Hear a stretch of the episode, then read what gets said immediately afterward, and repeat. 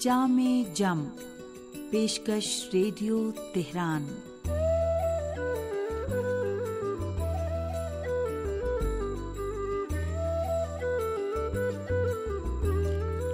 عزیز سامعین محمد و علیہ محمد پر درود و سلام، آپ کی صحت و سلامتی اور ایک اچھے دن کی دعا کے ساتھ پروگرام جامع جم لے کر حاضر ہیں۔ حسین اختر کا سلام قبول کیجیے۔ فرزند رسول حضرت امام جعفر صادق علیہ السلام فرماتے ہیں، حسن اخلاق اسی طرح گناہوں کو محو کر دیتا ہے، جس طرح آفتاب خواستوں کو جلا کر راک کر دیتا ہے۔ سنتے رہیے جام جم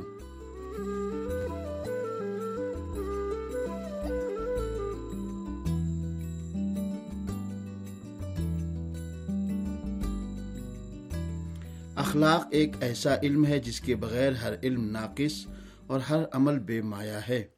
تمام علوم اور عبادت میں اخلاق کو وہی درجہ حاصل ہے جو کھانے میں نمک کو۔ اگر غور و فکر کیا جائے تو یہ بات بھی بخوبی واضح ہو جاتی ہے کہ اصل لذت کھانے میں نمک کے ذریعے ہی پیدا ہوتی ہے۔ اگر کھانے میں نمک نہ ہو تو ہر شخص کھانے کی شکل کو دیکھ کر پہلی بار تو ہاتھ بڑھا دے گا، مگر دوسری بار ہاتھ بڑھانے پر مائل نہ ہوگا۔ اسی طرح اگر کوئی دولت علم سے مالا مال ہو، علم و عرفان و حکمت اس کی زندگی کا جز اور اخلاق سے عمل کا نغمہ ہی اس کا مقصد حیات بن گیا ہو، لیکن اس کے پاس علم اخلاق کا صاف اور شفاف نمک نہ ہو، تو علم بے ثمر درخت، عبادت بے نتیجہ ورزش، عرفان و حکمت جادوئی ڈھونگ اور اخلاص عمل ایک جنونی فیل ہوگا۔ ممکن ہے پہلی بار کوئی اس علمی انبار کو دیکھ کر اس کی طرف ہاتھ بڑھا دے، مگر اس کی بے لذتی کا احساس ہوتے ہی بڑھتے ہوئے ہاتھ کو کھینچ لے گا۔ اخلاق کے بغیر دین و شریعت کا کوئی مفہوم نہیں رہ جاتا ہے۔ آج دنیا میں قوم اخلاق سے زندہ ہیں، جن قوموں میں اخلاق نہ ہو وہ مردہ ہیں۔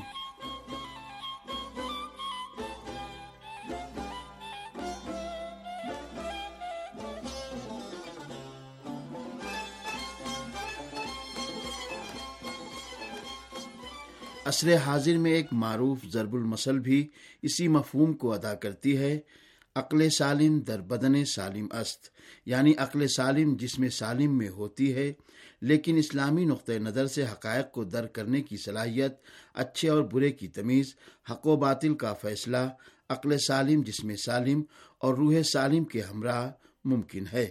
اسلامی اعتبار سے روح کی سلامتی، عقل اور جسم کی سلامتی پر مقدم ہے۔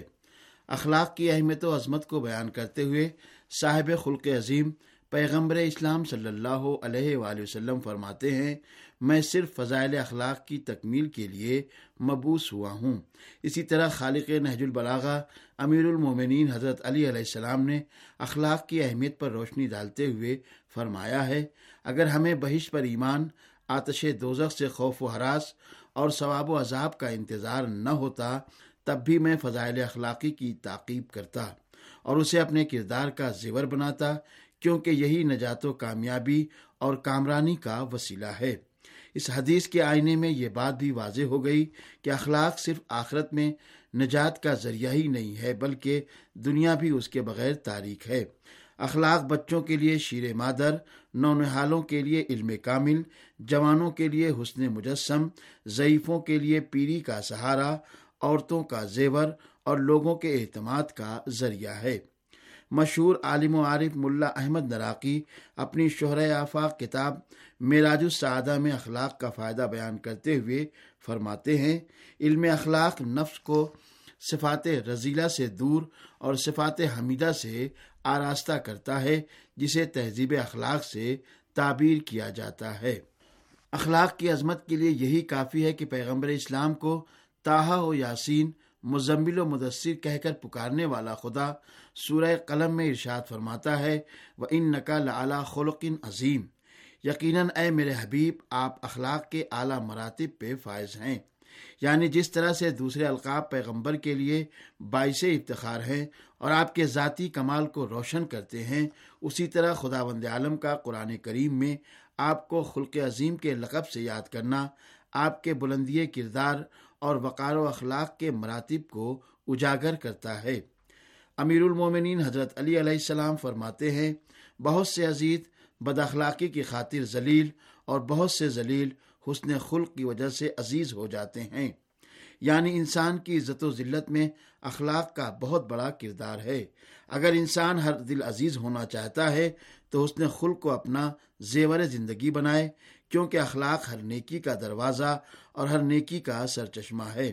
جیسا کہ امام حسن عسکری علیہ السلام نے فرمایا ہے، حسن خلق ہر نیکی کی جڑ ہے، اسی حسن خلق کے ذریعے انسان اپنے معبود حقیقی سے قریب ہوتا ہے۔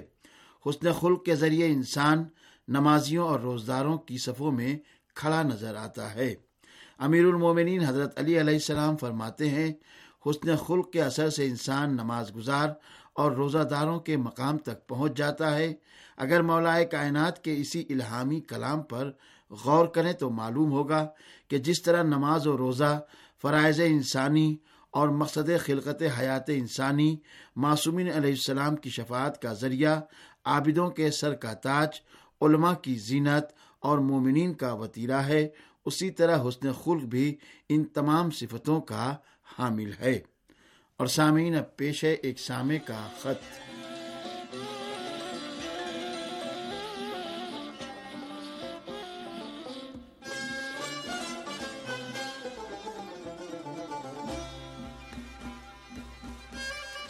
پروفیسر مظہر حسین ہاشمی صاحب پاکستان ایجوکیشنل کونسل اسلام آباد سے لکھتے ہیں کہ دین کی سربلندی اور پہچان میں آپ کا نمایاں کردار ہے۔ آپ کا روزانہ کی بنیاد پر قاری ہوں۔ آپ کی طرف سے مفید معلومات مہیا کی جاتی ہیں۔ تمام پروگرام معیاری ہیں، خاص کر دین و زندگی، جامع جم اور مناسبتی پروگرام ہمیں بہت زیادہ پسند ہیں۔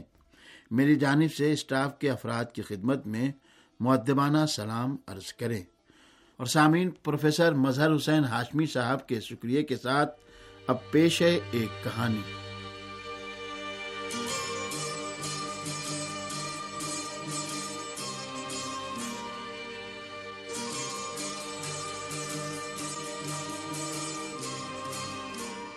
امام صادق علیہ السلام فرماتے ہیں کہ میرے دادا جناب علی زین العابدین علیہ السلام جب سفر کا ارادہ کرتے تو ان لوگوں کے ساتھ سفر کرتے جو ان سے ناواقف ہوتے اور اپنی ذات گرامی کے لیے ان سے یہ وعدہ لیتے کہ وہ بھی دوسرے مسافروں کی طرح کام کریں گے۔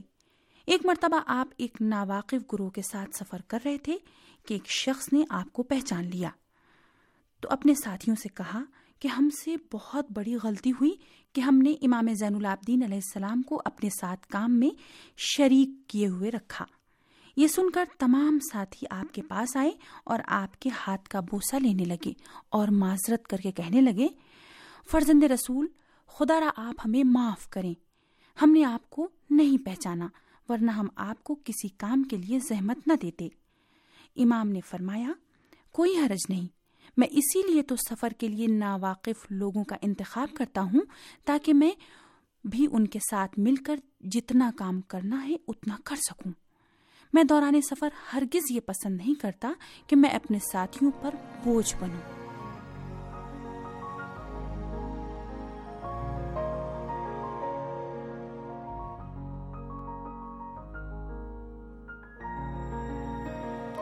سامعین، اسی کے ساتھ پروگرام جامع جم اپنے اختتام کو پہنچا۔